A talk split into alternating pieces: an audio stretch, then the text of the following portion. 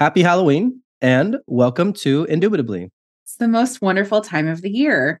True. Halloween is definitely my favorite holiday of the year. And as far as the podcast is concerned, I think it lends itself to some really neat discussions, one of which, hopefully, we'll be having today.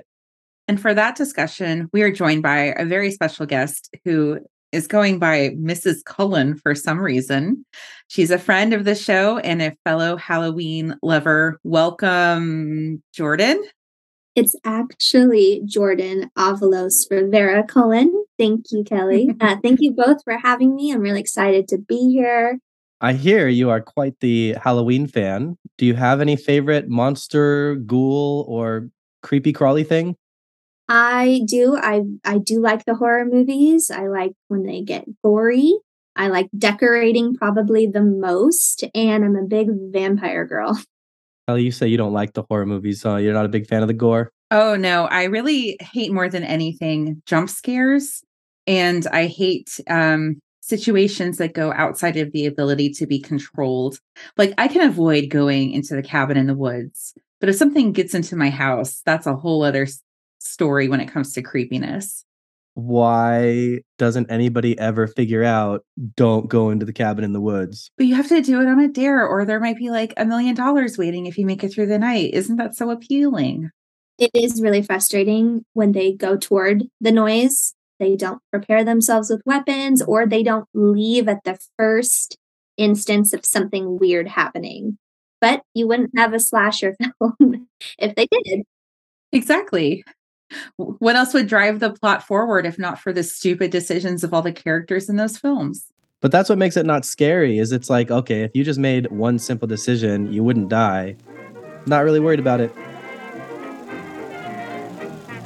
Extra, extra, read all about it. Podcast tackles controversies that define your world. Listen to Indubitably now. Extra, extra, read all about it.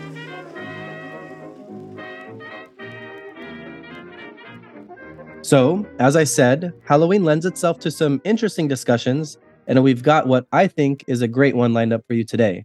We will be asking the question of whether or not evil exists. Wahahaha. That's your evil laugh, Kelly? No, I can actually do a really good evil laugh, and I actually owe Jordan doing it. Do you want me to do it now? Yeah, you apparently didn't give me your full force one a couple days ago, so I didn't hear it. No, because we were in public. I'm like psyching myself out of it. I want to hear this. Okay. All right. Listeners are going to have to decide if that was Kelly or me adding in effects in post. It was Kelly. I'm like beat red now. I want that for my ringtone. For our Patreon subscribers, we'll be sending you that audio file as a ringtone. We don't have a Patreon yet, but look forward to that in two to six years. Right. So we'll be starting this debate, a little ironically, in the same manner that we started our episode on whether or not God exists. It's important to know exactly what it is we are referring to when we say, quote unquote, evil. And in our definitions, I think we'll be also laying the foundations for a lot of arguments and theories that we'll be covering throughout the episode. We can start defining evil by looking at the literal definition of the word and seeing if that meets the needs for the discussion we're hoping to have today. First, from dictionary dot com, evil is defined as morally wrong or bad. That's dumb. Josh, I think you don't like that one, right? So boring. How about the Webster's definition? Morally reprehensible. So also dumb. What does that even mean? It's it's real bad. That's basically what they're saying. Yeah, I was doing some Some looking into definitions myself, and the best I got was so bad that it doesn't have a comparison. It's bad independent of the ability to weigh it against something good. It's just morally wrong. Then you have to define morals, and that's complicated. Yeah, I looked up one by Marcus Singer, who's a bit more interesting than dictionary dot com, but I still don't think he quite gets there. And he says that evil is the worst possible term of opprobrium imaginable. Basically just means it's like the worst accusation you could possibly level against somebody. I thought the worst accusation you can make against somebody was to call them a racist. That's a joke. That's a joke. I thought it was, you could call them a an Edward fan. Actually, it's more offensive to be called a Jacob fan. We'll get into it. We'll get into it. The question this definition still leaves me is, even if it's the worst possible term of opprobrium imaginable, does the end of that spectrum, worst possible, cross the line necessary to be actually evil? It seems like a very narrow definition, regardless, mm-hmm. to be that far along the spectrum, to be in the most categorically wrong place within it means that only a select few actions could ever qualify as being evil, which means I'm objectively a good person. Is that the end result of this discussion? Yeah, I think we should all recognize that w- whatever happens today, I'm a good person. All right, well, let's let's try another definition. Emmanuel Kant, he gives us three grades of evil. The first grade is frailty. This is when a person with frail will attempts to perform morally right actions because they are morally right, but is too weak to follow up with their plans. So is that a legitimate type of evil? Well, if a person's incapable of acting upon good intentions, then is that within their control to then resist being evil? It seems like this isn't their fault. So frailty, not evil. How about grade number two, impurity? An impure person, according to Kant, does not attempt to perform morally right actions just because they are morally right, but only if it also serves their self-interest. So you might do something correct, but only if it's good for you. Wouldn't this cast basically anybody religious into the category of evil, since there is a fear of damnation otherwise? We talked about this in our altruism episode. There are very few things that we can attribute to being purely altruistic. There's a lot of things that are good and people choose to be good, but to say that they have absolutely no self-interest in it relegates to only like a few select actions that most people will never actually perform. And this means that basically nobody could be anything but evil. Yeah, because you're still performing the morally right, even though it's a self-serving purpose, but it's still the morally right thing to do. So does it make you evil? And we can't possibly know intentions.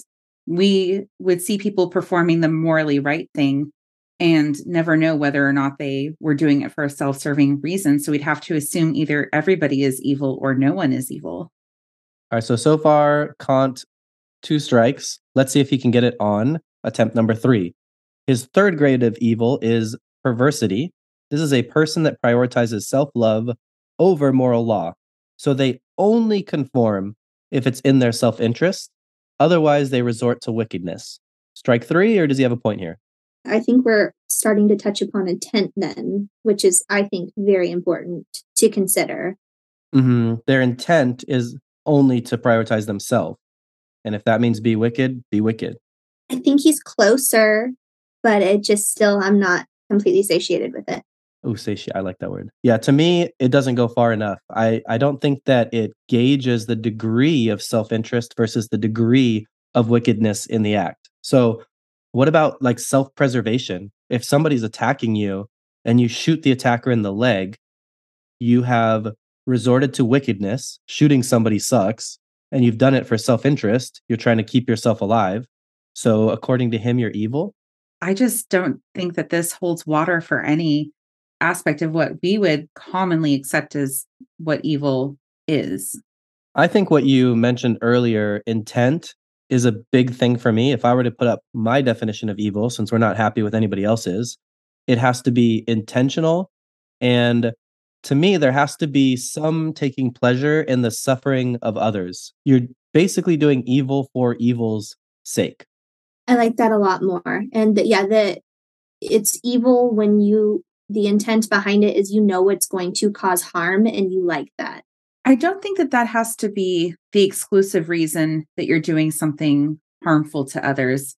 I do think that there is room within the definition of evil to say, this person is doing something extreme and it is hurting other people and can be defined as an evil act, but it may also have like a good reason.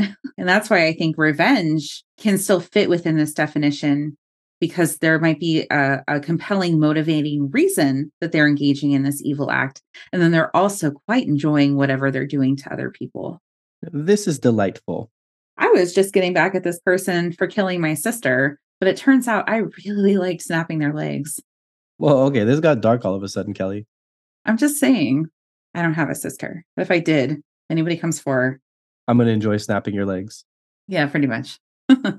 How about this? The theory is all well and good, but maybe this would be easier if we had some examples to help contextualize the conversation.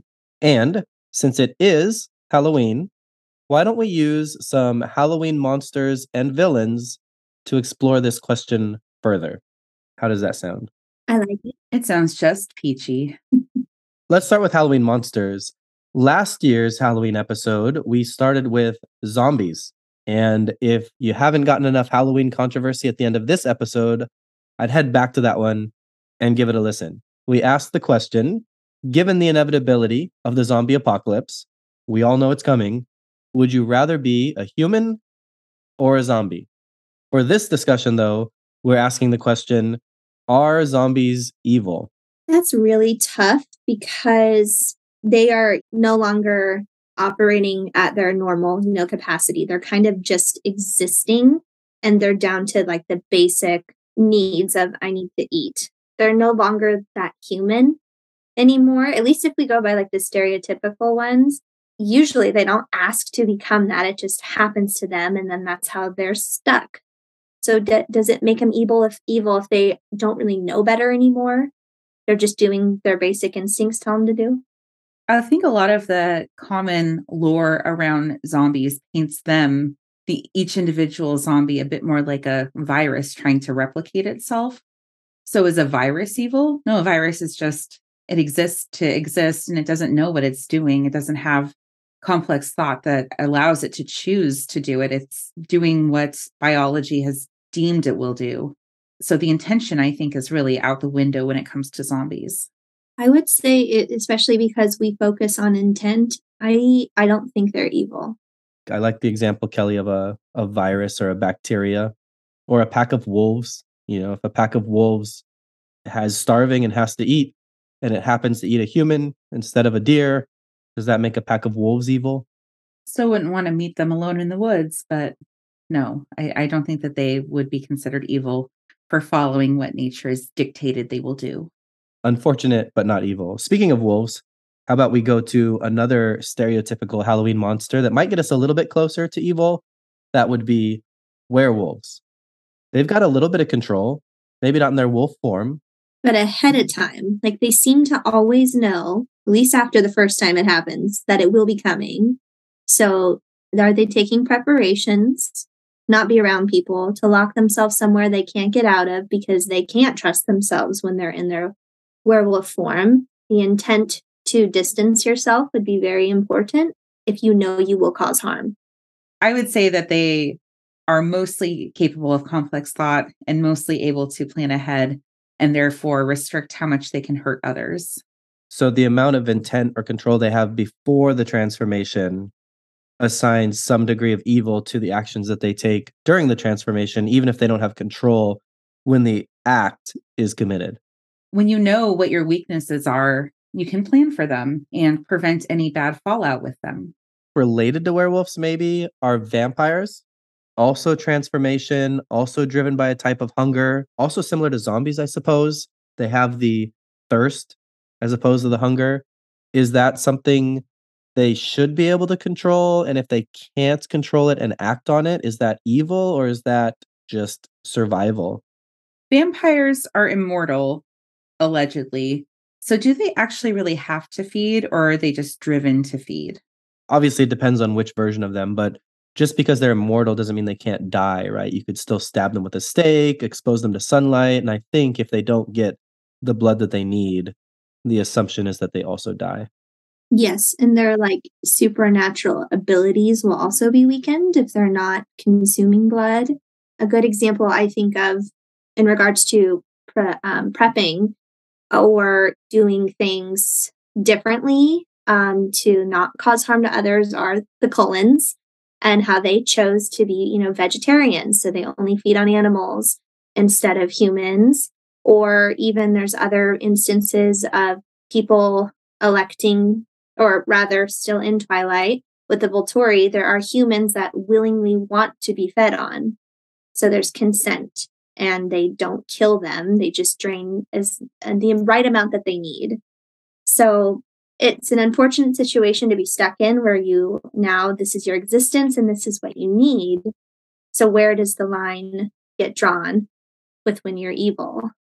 But does that mean, so we've got vampires who could potentially find blood other ways. We've got werewolves who could lock themselves up to avoid harming other people. Does that mean that in order to be, in order to avoid being classified as evil, you need to sacrifice something of yourself? You need to suffer to prevent the suffering of someone else. And if you don't make yourself suffer, then you're evil. So I think your existence alone for a werewolf or a vampire does not mean you're evil. But if the things you need to do cause harm to others, then yes, I, I guess to answer your question, I think there does need to be a little bit of suffering or a workaround um, and trying to do it. Like, again, the intent, trying to lock yourself up, trying to, you know, not kill a human for their blood and not actively like seeking that out. Maybe you do need to suffer a little. We all suffer a little bit to exist within society. Like we have to like get up and go to work. But the, the question is to what degree? So we talked about this, Kelly, you brought up our effective altruism episode. What degree do you have to go to in terms of sacrifices you make in your own life before you're not unethical, or in this case, absolute evil? Most of our listeners are probably listening to us right now on a cell phone, and our owning of a cell phone propagates mining in methodology that results in the deaths of people. So if you have a cell phone, you haven't made a sacrifice that would lead towards the saving of lives or the betterment of other people. So is everybody with a cell phone evil? If you know you can cause harm to others, you it's your responsibility to do everything you can. Still, still the self-preservation, so still being able to exist, but you do need to take those actions. Now I'm imagining vampires with cell phones, and it's bringing up very strong What We Do in the Shadows vibes. Hmm. If you haven't seen that show, it's amazing. Definitely watch it. One thing that also informs the evil or good distinction in both vampires and werewolves is that for most stories, most mythology, lore, or fiction, or what have you, they did not actively choose to become those things.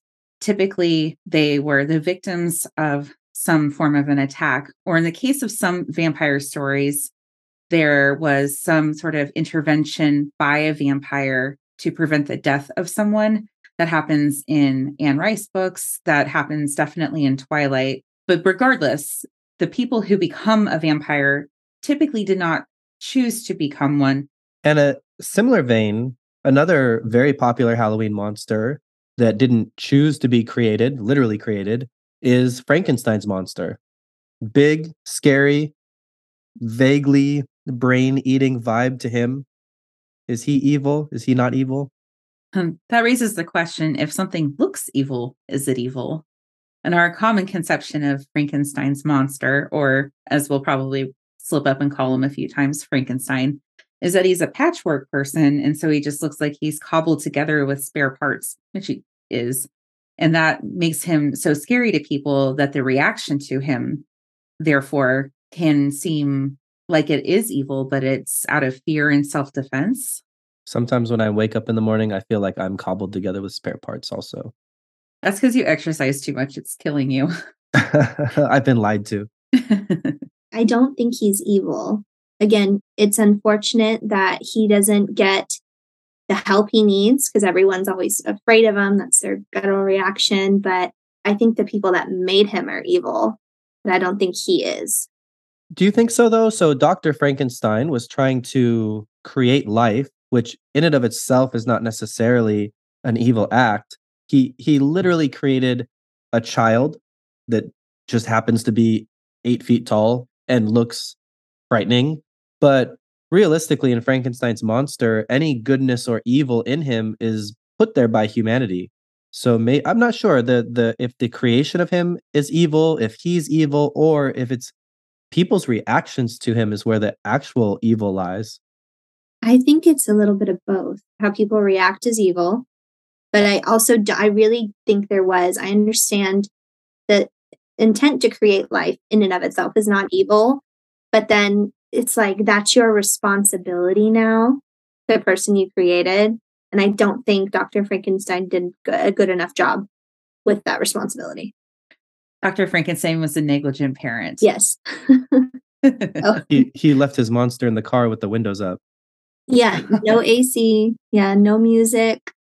No wonder he's so afraid of fire. He had a few too many experiences getting really hot in the car. That story, though, does bring up a really common theme of humanity, which is we have a tendency to conflate anything different or unknown with evil. That's absolutely true with how people have historically behaved. The unknown is something to be feared. And anything that is outside the norm for behavior, even if it's people that they knew previously, once there is some sort of altered interaction with them, that becomes also pretty scary. And that becomes evident in some stories that happened in real life, specifically the Salem witch trials and the way that burgeoning adolescent teenage girl behavior got really scary and ended up killing a few people. Mm-hmm. There's definitely some some real life events that seem like they're straight out of a Halloween movie, or maybe in reverse. That's what makes some of these Halloween movies such classics, is because they are so realistic. That's how people would react in a situation like this. We can see ourselves in it, whether we're the monster, quote unquote, and society is reacting to us, or whether we are the masses reacting to something that we're scared of or we don't understand. Now that we've begun discussing the way that people react to the unknown and the human element of fear, it's probably appropriate to start talking about the humans within horror stories that are taking on these horrendous activities. Yeah, monsters, it's a bit hard to accuse them of being evil if they're following their nature, but these Halloween villains may be a little bit more culpable. Some of the most famous could be Jason or Freddy Krueger from Friday the thirteenth and Nightmare on Elm Street.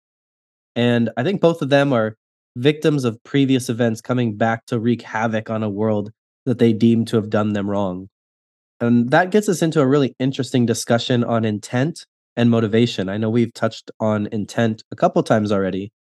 Not existent in a lot of monsters, which makes it hard to assign any of them the label of evil, but definitely there in some of these more human characters. This is where we have this balance of an action that seems perhaps objectively evil.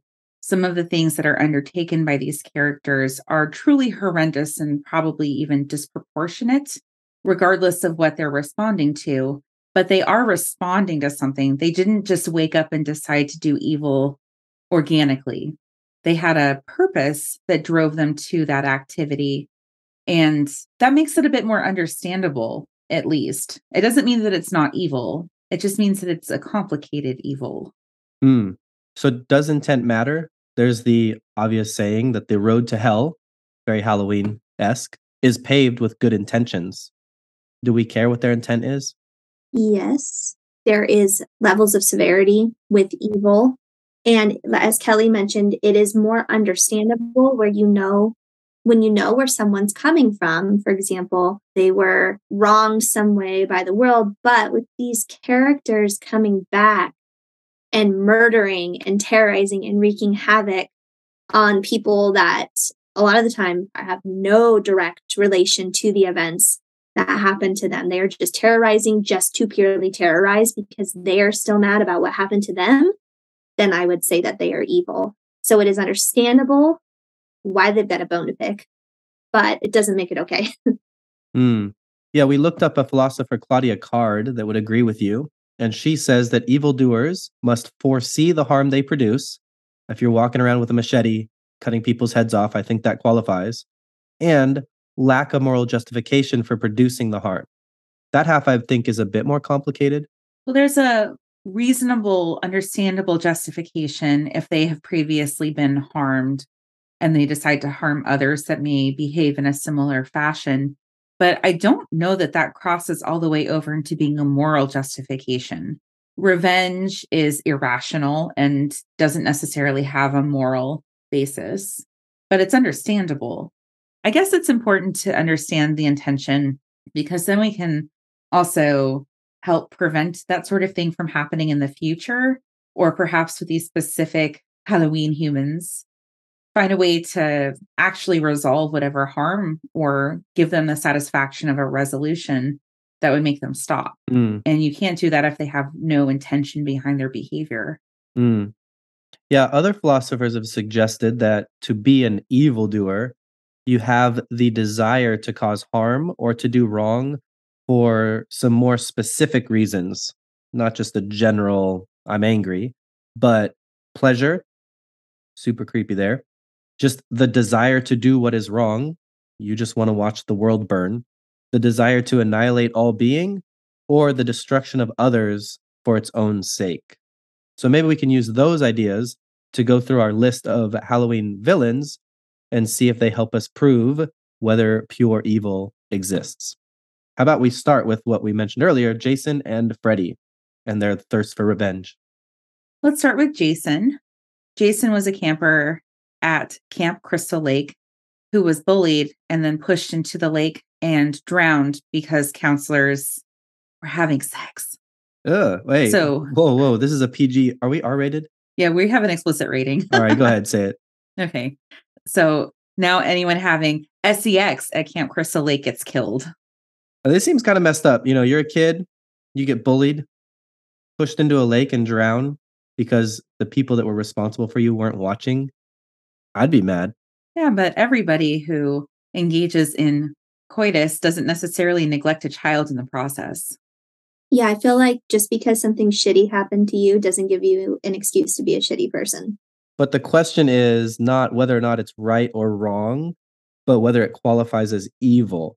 So if we're talking about intent, and the intention has to be the desire to cause harm or to do wrong for its own sake, if you have this revenge story, you have a backstory that's kind of legitimate, does that make you bad but not quite evil?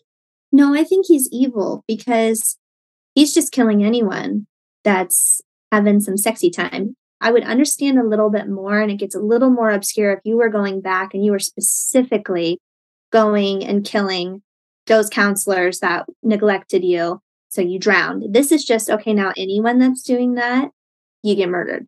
So that's where the intent to just kill anyone having sex is evil.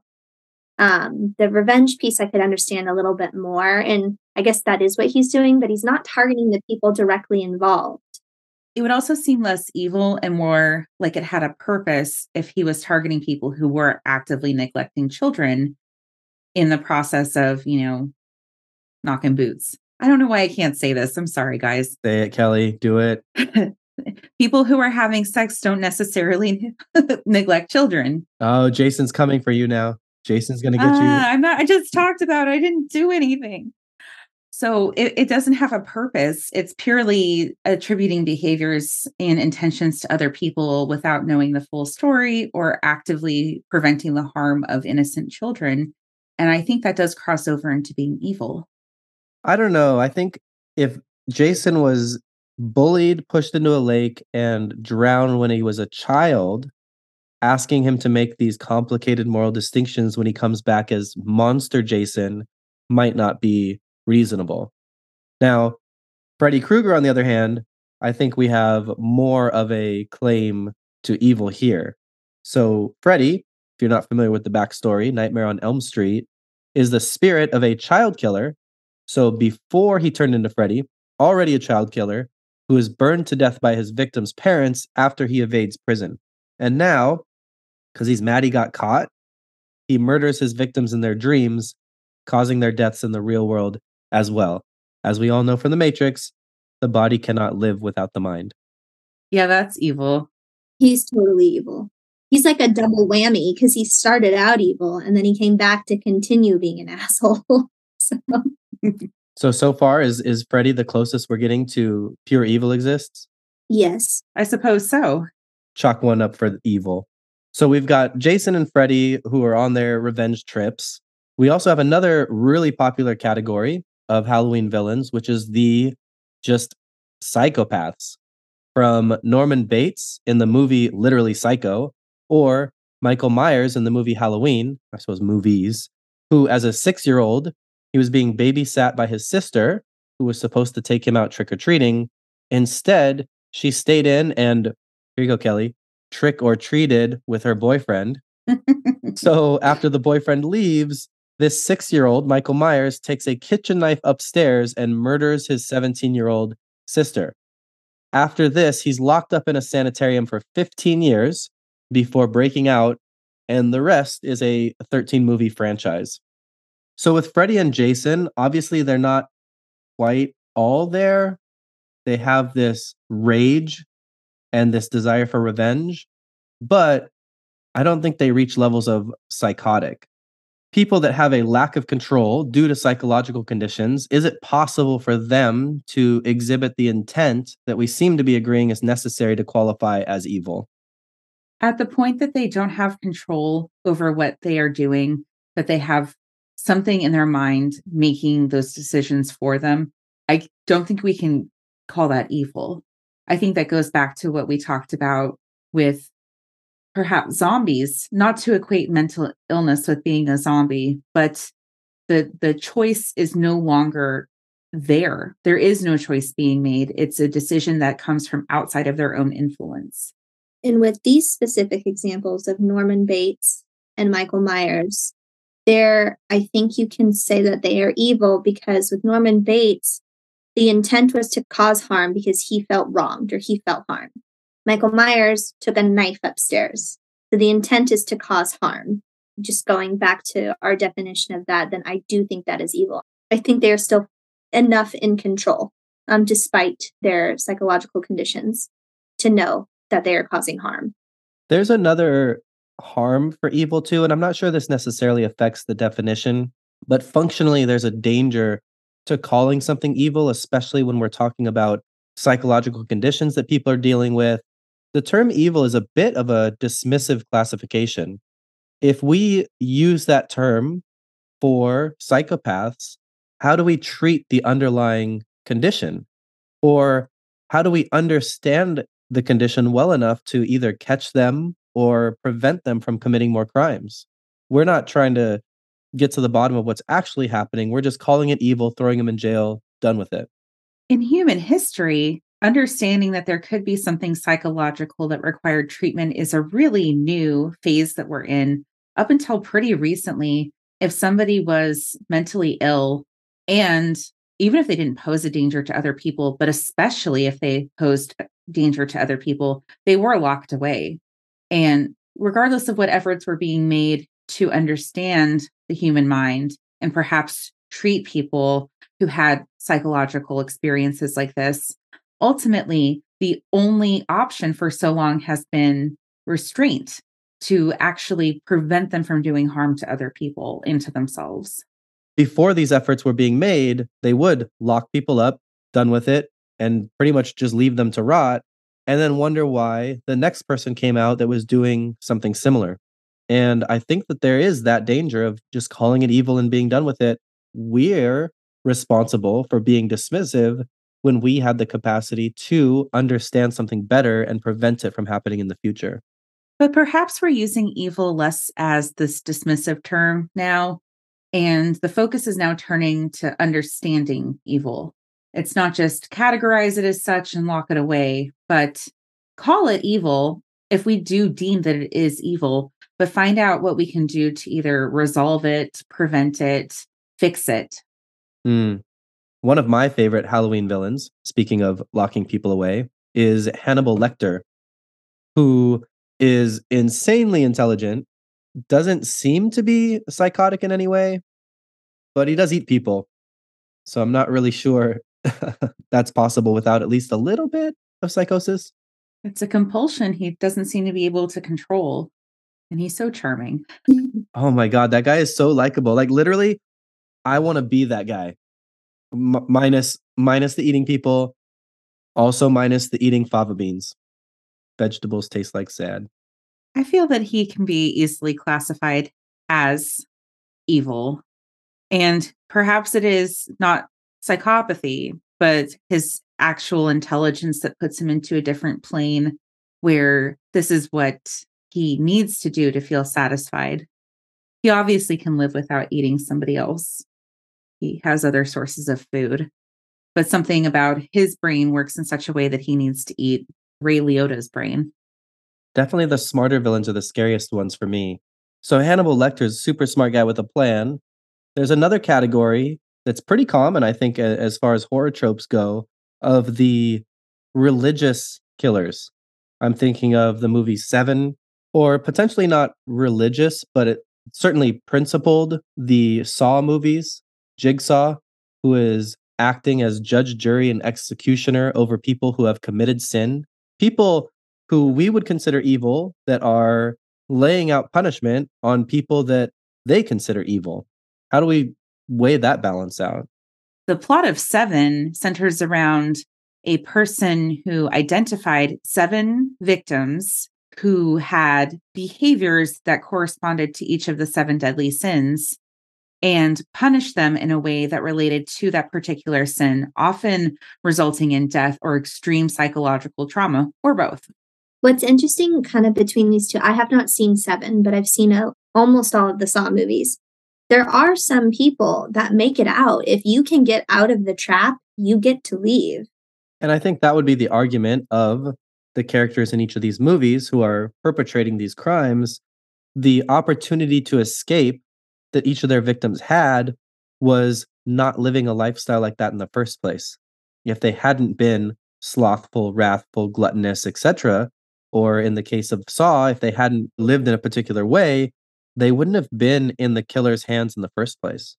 So then, this is a bit cheesy, but, you know, the two wrongs don't make a right.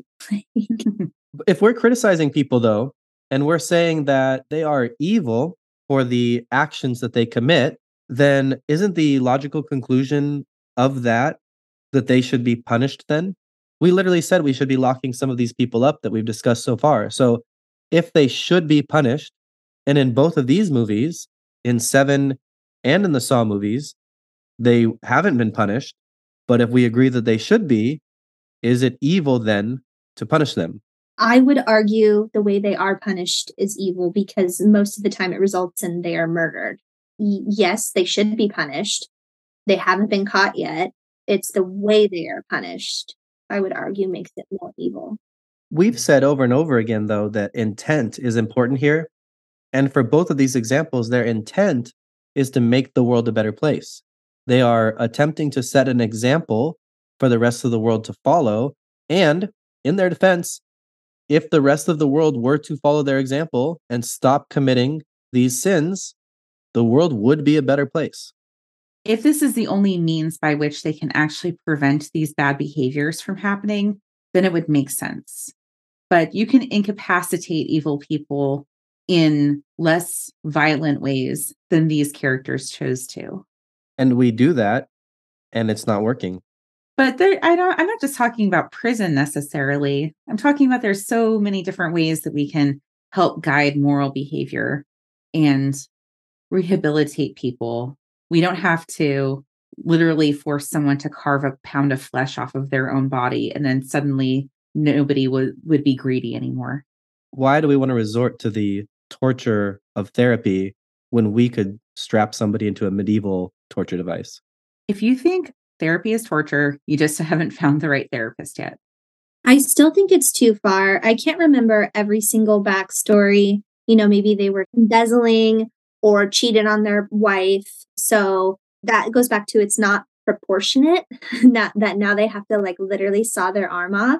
It's not like you're taking a Freddy Krueger and you're putting him in there. That would be pretty satisfying. These are kind of just like, yeah, they did bad things, but it's not satisfying. And I don't think it's proportionate. To me, the question of pure evil, it's important we think about the definition. And is what these people are doing wrong or bad? Yes.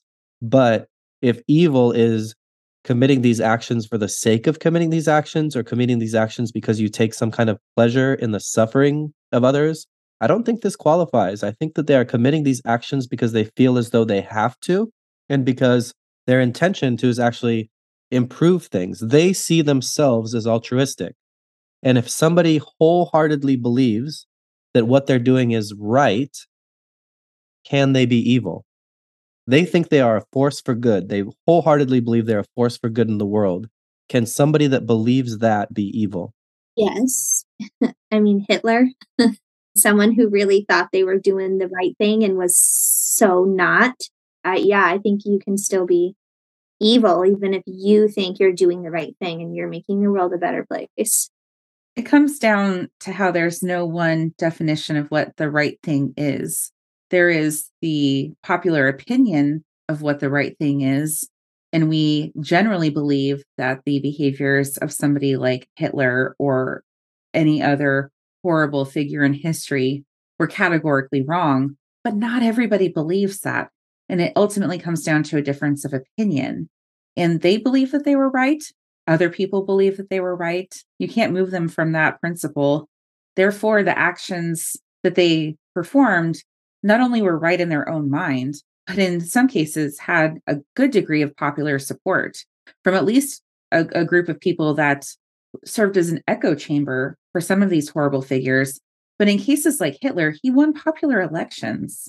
He had the moral justification of acting out the will of an electorate at the time. And, and why would he believe that he was doing the wrong thing when he had popular support? And Kelly can never run for office ever again, because now I have a clip of her saying, Hitler, not that bad. That's not what I said. I said Hitler, in the eyes of some, was not perceived to be bad.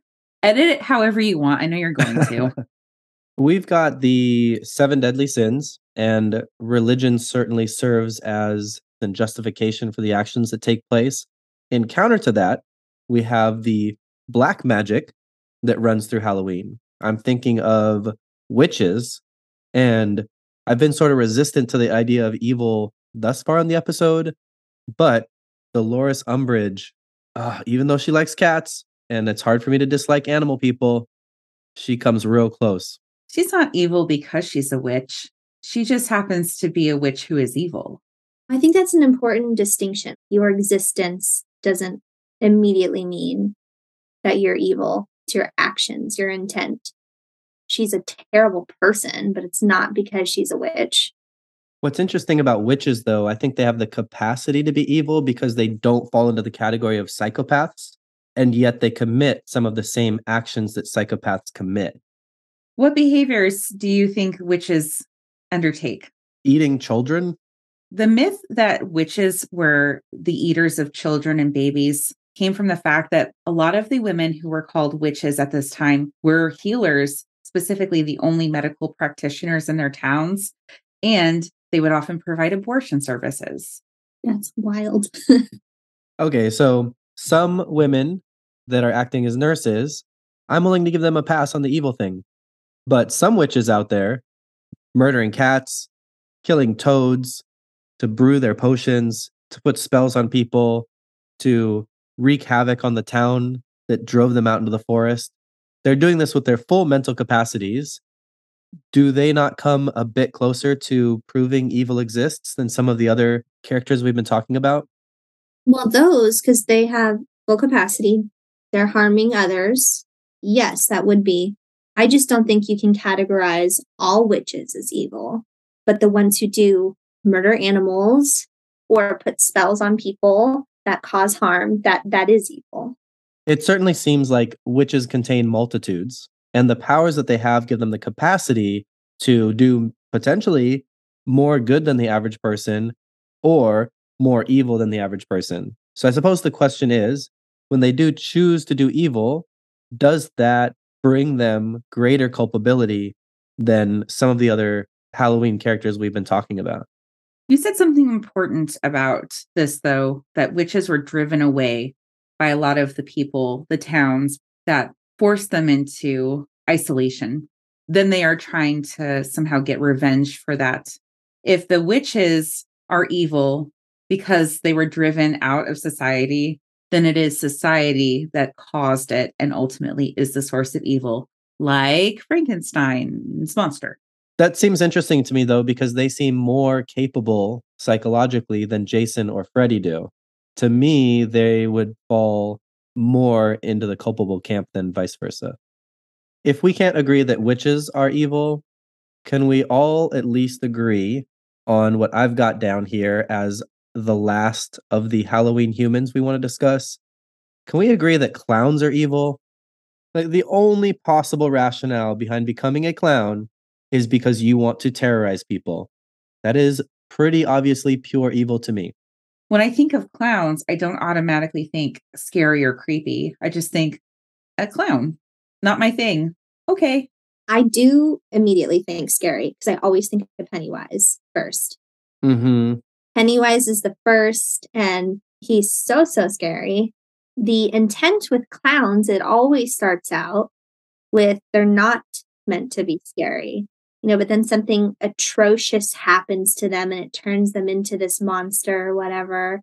So um, again, there's that like context, not to say that them murdering people then is justifiable just because they were wronged, but there's, there's context. And then I feel like society is also put on this just really creepy connotation. Besides potentially the Joker from Batman, the King of Clowns is definitely Pennywise from It. But for a little bit of backstory there, depending on which movie you watched or if you read the book or not, you'll know that Pennywise is actually not a clown. Instead, It, the titular It, is an ancient shape-shifting being that comes from the void that contains the entirety of existence, including our reality. It traveled from its realm, called the Deadlights, to ours. And this ancient shape-shifting being feeds on the fear of people, and in order to gather that fear, takes on the shape of whatever they are most scared of. So the fact that it takes on the shape of a clown, point proven. But they're not meant to be evil. I just, they're meant to be like entertainers and fun. Maybe that's why they're so compelling in fiction, is because the thing that is supposed to be the most innocent expression of humor and joy for children is now perceived as being the most evil thing possible. That's what makes it so scary. I think a lot of horror is built on that. The things that we would expect to be the least harmful to us betraying us, like Chucky, mm-hmm. toys, mm-hmm. the bait and switch of the imagery and then the behavior is what makes it so much more scary in the telling. But does that mean that we've gotten so far down the road with how clowns are depicted in horror that now there is no conclusion except that they are evil? I think we've probably gotten there. I think there's been enough of the Pennywises and that one really weird alien one. Killer Clowns from Outer Space. Yeah, that one. That one was just upsetting to watch. I didn't like it. The only clown I'll give you guys as not evil is going to have to be Patch Adams. He's not a clown. He's a doctor who dresses as a clown. Anybody that dresses as a clown is a clown. I thought the clown college element of being a clown was a pretty critical qualification. As soon as you put on the nose, you've tapped into the clown.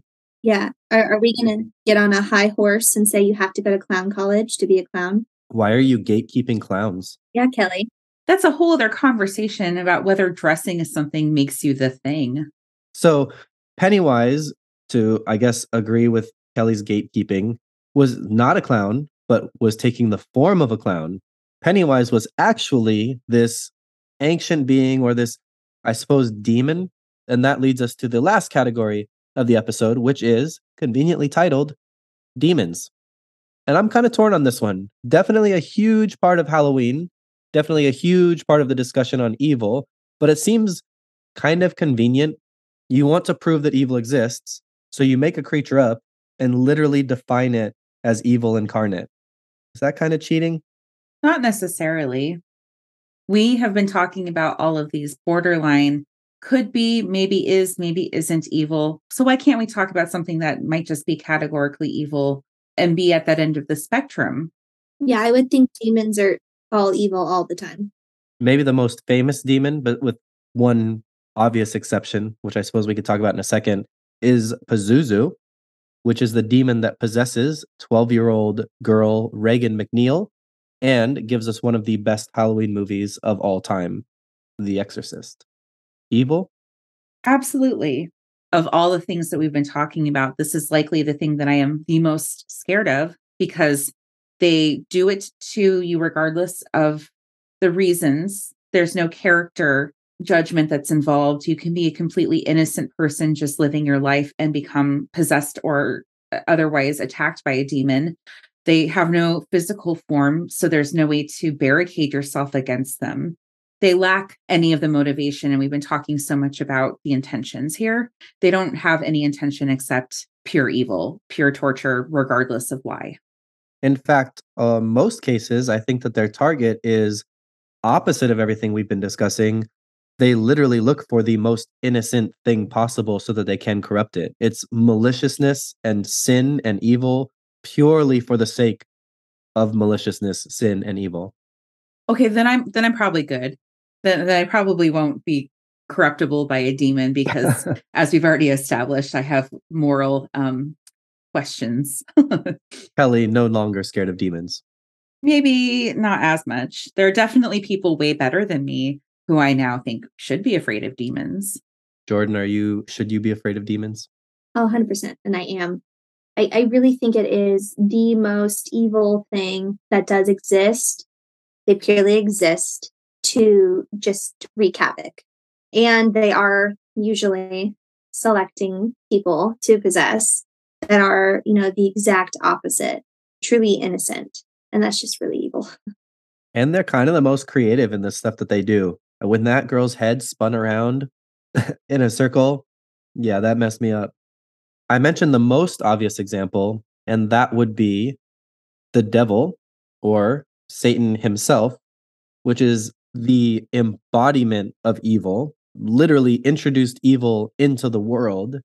Do you think that's an argument that evil exists, or do you think that's sort of self-fulfilling? That depends on your interpretation of the devil, of Satan. The uh, rejection from heaven, formerly an angel, perhaps was wronged by God, is a possible explanation for why the domain of hell is now the devil's. But modern Satanism is actually kind of one of the most benevolent forces in society. They are taking up civil liberties challenges all across the United States, and they kind of kick ass. So I'm very down with Satanists. Not going to get possessed by a demon anymore. Definitely not. If I'm this this tight with Satan, I'm pretty sure demons are like, nah, she's good. I do think the creation of demons and Satan is convenient for us trying to prove that evil exists. But the counter argument to that is that people are incapable of inventing anything that doesn't actually already exist in some form. For every new creature or concept, it is the sum of parts that we can observe somewhere in the real world. So as much as I said demons are convenient to proving that there is pure evil, is the fact that we have come up with them and they are such a prominent force in the collective mindset of almost every culture, is that proof that there is pure evil out there and we are observing it and we are bringing it to life in our stories through characters like Pazuzu or Beelzebub?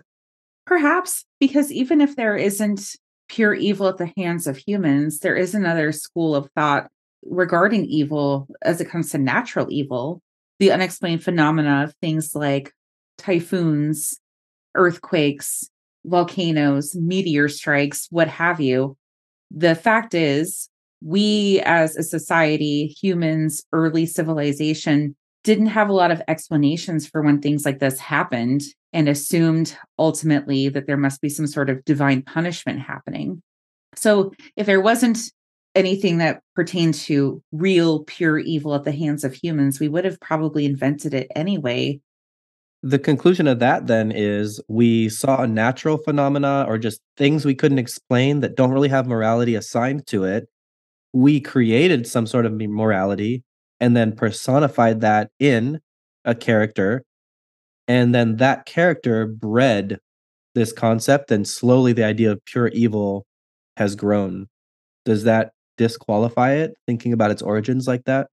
What I'm saying is that I do think there is such a thing as pure evil. I think there are people who are just really twisted and love to hurt other people. And that does explain pure evil in and of itself. But even if there wasn't an existence of that, we would, as a society, believe that there was an existence of that because of the other things that we can't explain. To wrap this up, I think I've got a good question for our final thoughts. Who do you think is the most horrifying Halloween character out there? And do they prove that pure evil exists? My immediate thought, Freddy, because I'm in my sleep. I feel like that's just not fair. Like, he's not playing fair. And as we talked about earlier, he was already a bad person. And then he comes back to just be even more bad person. So yeah, super evil. If you're going to be evil, at least give me a chance to fight back. Yeah. Kelly, how about you? I really don't like being scared. And so I really have never found any enjoyment from watching pretty much any horror film. Even psychological thrillers are a bit much for me. But I have perhaps two answers for this. One is the most improbable form of evil that I'm genuinely afraid of. And I do still think that it is spirits or demons or otherwise something that could possess you, even though we've established uh, probably unlikely to happen to me. But it's still it's still such a scary thought to have something that you could not guard against take control of your body and your mind is really, really scary. When it comes to what is the more realistic and perhaps in the same regard, you couldn't defend against it because there's no way you could ever really predict it or guard against it in um, in actuality, is just the the evil within people who choose to commit crime randomly. A lot of the people who are going to experience violence at the hands of another person, it's going to happen from somebody that they know in their lives. But sometimes it is completely random violence. And it's just circumstances lined up and put you in the path of somebody who was going to harm somebody. And it just happened to be you. Josh, what about you? Does nothing scare you? Can I can I say my cat when I wake up in the morning and she's just staring at me creepily with her eyes in my face? Josh's cat hunts him. That's kind of cute. Is it kind of? Kind of cute, kind of evil. All right, if I can't use my cat, I'm going to say not a Halloween villain, but should be John Wayne Gacy. He is a psychopath. He is a serial killer. And most importantly, he is a clown. This guy murdered at least thirty-three young men and boys as he performed for charitable events as Pogo the Clown. Fuck that. After spending sixteen years in jail, he was executed after expressing no remorse whatsoever for his crimes and speaking his final words, "Kiss my ass." This dude was literally a Halloween horror movie brought to life. And in my opinion, the closest we're getting to pure evil. Okay, now I understand your fervent argument about clowns now. I'm pretty sure he kept his mom's head for a while, too.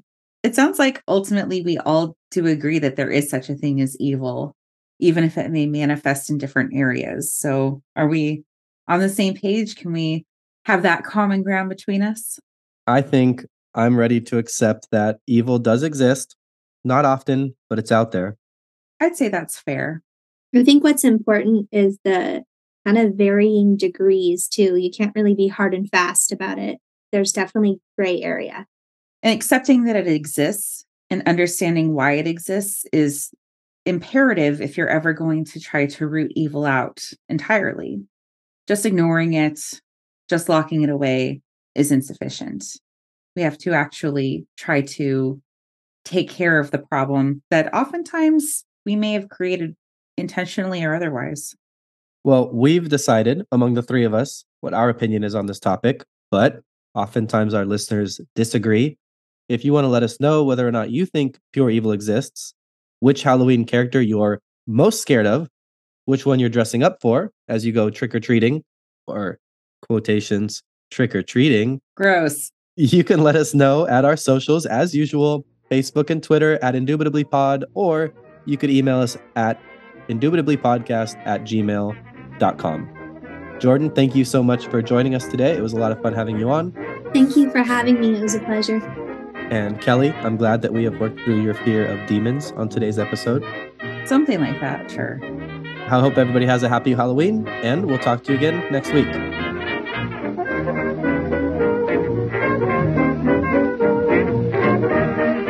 now that we're done, we, it's time to talk about what we really came here to discuss, which is Jacob versus Edward.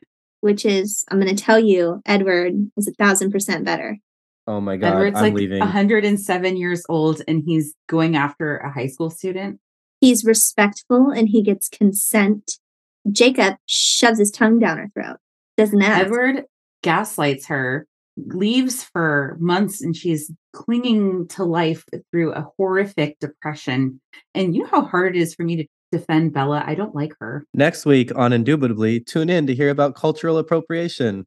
I think Bella sucks. But Edward left with the intention that he was putting her in danger. So he wanted to keep her safe. And Jacob is a whiny little bitch, too. He's so annoying. Who's more whiny than Edward Cullen? He's the most emo character in any book ever. Absolutely insufferable. He's a sexy emo.